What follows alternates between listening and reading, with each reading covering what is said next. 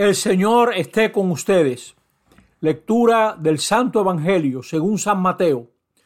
Cuando se acercaban a Jerusalén y llegaron a Betfagé, junto al monte de los olivos, Jesús mandó dos discípulos diciéndole, vayan a la aldea de enfrente, encontrarán enseguida una borrica atada con su cría, desátenlo y tráiganmelo. Si alguien les dice algo, contéstenle que el Señor los necesita y los devolverá pronto. Esto ocurrió para que se cumpliese lo que dijo el profeta. Digan a la hija de Sión, mira a tu rey que viene a ti humilde, montado en un asno. Fueron los discípulos e hicieron lo que les había mandado Jesús.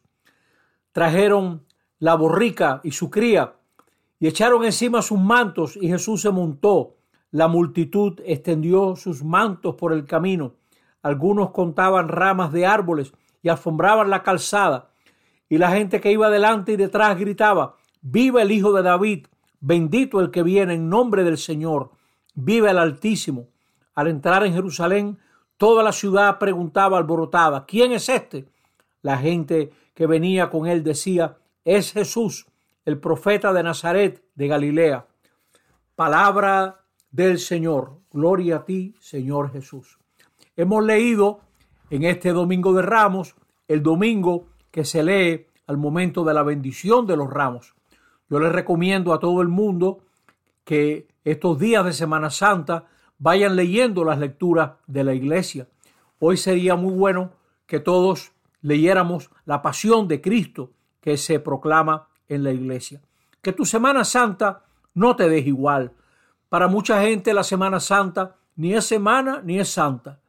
Todos queremos vivir una vida plena. Necesitamos un Salvador para alcanzar esa plenitud.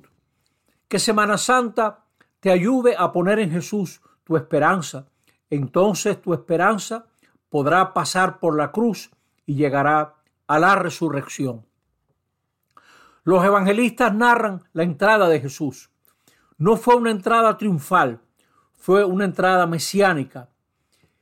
En Jesús se revela una esperanza que no defrauda. Ese día Jesús dejó que la gente se expresase, recogía las esperanzas de la comunidad. Hoy nosotros, al caminar en la procesión, se nos pide que levantemos los ramos como signos de que hemos puesto nuestra esperanza en Jesús.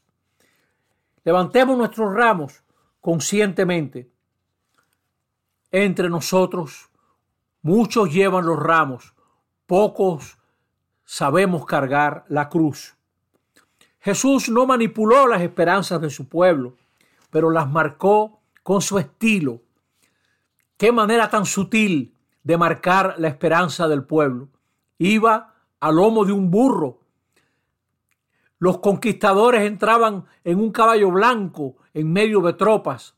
Jesús va en un burro, rodeado de niños y niñas que lo aclaman, que lo aplauden.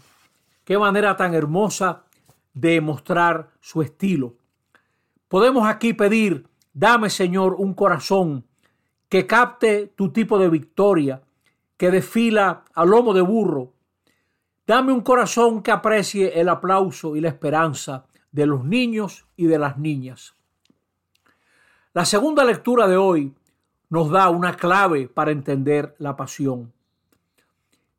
Pablo narra en ese himno de la carta a los filipenses la encarnación, es decir, cómo el Hijo de Dios se hizo hombre para compartir nuestro destino. Dios nunca salva desde fuera, nos salva desde adentro. Adán y Eva querían ser como dioses. Adán quería ser como Dios. Jesús quiere ser como Adán. El Hijo por nosotros ha renunciado a todo aquello que le impida vivir hasta el fondo nuestra humanidad. Por eso el Hijo compartió toda nuestra condición humana, excepto el pecado, que es lo que niega nuestra condición humana.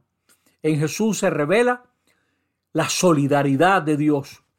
Dios no se salva donde nosotros perecemos.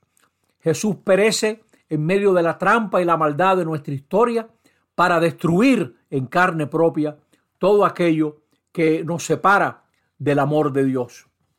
Vamos a caminar la Semana Santa entusiasmados, firmes, detrás de Jesús. A todos nosotros nos toca entrar en nuestra Jerusalén. Jesús entró en una situación que no controlaba. Muchas veces los matrimonios, para poder avanzar, tienen que entrar en una nueva situación, una manera nueva de hablar, más sincera, más sencilla, más humilde, más honesta, una manera de hablar que no controlas. Tú no sabes cómo van a recibir tus palabras, pero te toca hablar con respeto, con humildad. Nuestro país no saldrá si entre todos no empezamos a pensar, a crear nuevas formas de ahorrar, de trabajar, de sembrar, de cuidar la naturaleza y sobre todo a nuestra gente más pequeña. Todo este talento que existe en nuestro país tiene que entrar en una nueva situación, dando pasos para poder lograr que la gente se eduque mejor, para poder lograr que la mujer sea más respetada, para poder poner a rendir toda esta belleza, toda esta naturaleza, nuestra capacidad de producir. Y eso no lo haremos sin una gran fe. Jesús fue fiel hasta el final. No nos quedemos a medio camino. Miren cómo las lecturas, la lectura misma de la pasión, nos enseña que el velo del templo, lo que se separaba a el pueblo de la santidad de Dios, ha sido roto. Todo es santo. La vida, el matrimonio, el trabajo, la sociedad, la suerte de los pobres, todo es santo. El velo se ha roto. Leamos estos días los cantos del siervo de Yahvé. Ese es un tema muy bonito que lo encuentran en el capítulo 42 de Isaías, empezando en el verso primero. Si tienen una Biblia latinoamericana o de Jerusalén, lean los cantos, ahí está el primero. El último es Isaías 52, 13 y va hasta 53, 12. Mateo nos enseña que nosotros no necesitamos predicadores, sino testigos. Jesús es el testigo fiel que nos enseña a no tenerle miedo a esta vida donde al justo lo venden a bajo precio. A Jesús lo vendieron a bajo precio. Mateo nos enseña que no nos debe asustar esta violencia, tanta sangre derramada. Podemos crear un mundo diferente. El mal no paralizó a Jesús. Pareciera en la pasión de Jesús que triunfa la tiniebla, la noche, la traición, el gallo cantando, los juicios, el abandono de todos, la cruz. Por allá entró Jesús, por ahí pasó Jesús, para que nosotros nos atrevemos a pasar. Dejaron a Jesús desnudo para que tú y yo nos desnudemos de todo lo que nos aparta del Padre. Jesús crucificado está sometido a lo que no puede cambiar. Y como pide el Salmo, lo que le pide a Dios es, no te quedes lejos, aunque bien que se sentía mal, pero pide, no te quedes lejos.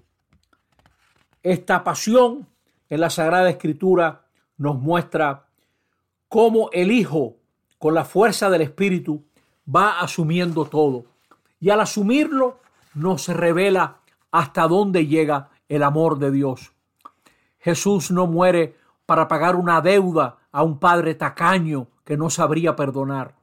En Jesús vemos el perdón del Padre que se revela como lealtad hasta la muerte, como lealtad que destruye la maldad en carne propia, en la carne propia de su Hijo. Dios no se reservó, no guardó a su Hijo por nosotros, sino que Padre, Hijo y Espíritu Santo están detrás de la entrega de Jesús. Ese Jesús que se entrega nos revela hasta dónde llega la maldad humana, pero sobre todo hasta dónde llega la generosidad de Dios. Que no se te vaya la Semana Santa sin sacar un momento cada día. Sería muy bueno celebrar con tu parroquia, pero vayas donde vaya, saca tu rato para en familia, con amigos, congrégate para meditar y considerar tanto bien recibido, tanto amor de Dios revelado en Cristo Jesús. Él nos bendiga. Que tengamos una semana santa